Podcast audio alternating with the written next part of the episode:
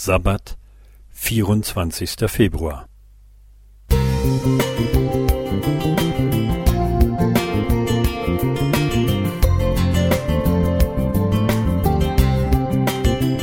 Ein kleiner Lichtblick für den Tag.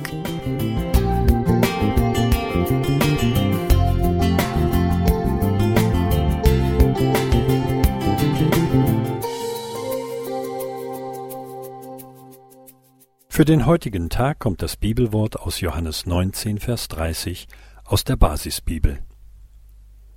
Nachdem Jesus den Essig genommen hatte, sagte er, es ist alles vollbracht. Er ließ den Kopf sinken und starb.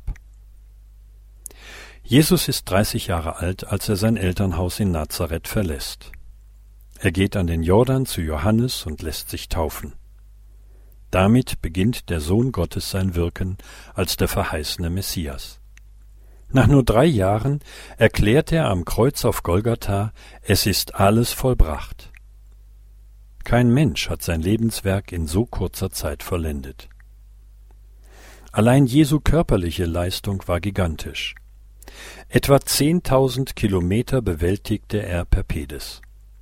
Er hatte kein Einkommen und besaß kein Haus.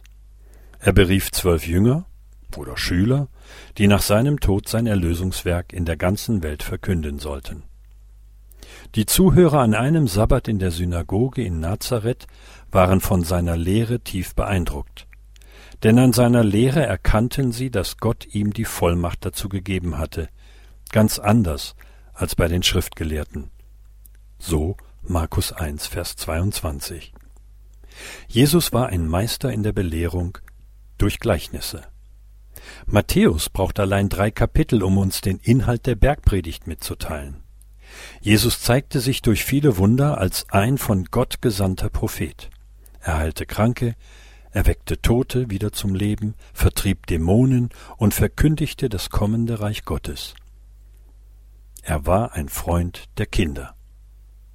Zum ersten Mal offenbarte er sich als Messias einer Frau aus Samarien in der Mittagshitze am Jakobsbrunnen, deren sündhaften Lebenswandel er genau kannte.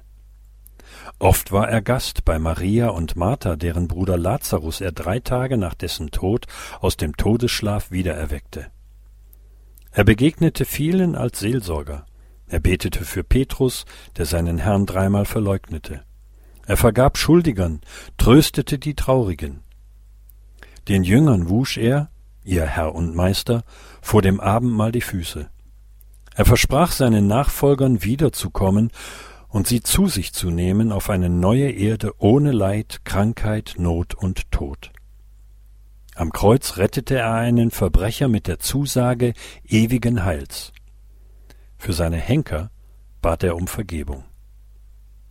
Wenn jemand das alles im Einzelnen aufschreiben wollte, so denke ich, könnte die Welt die Bücher nicht fassen, die dazu nötig wären. Dabei ist das Wesentliche kurz und bündig zu sagen. Das alles tat er für dich und für mich.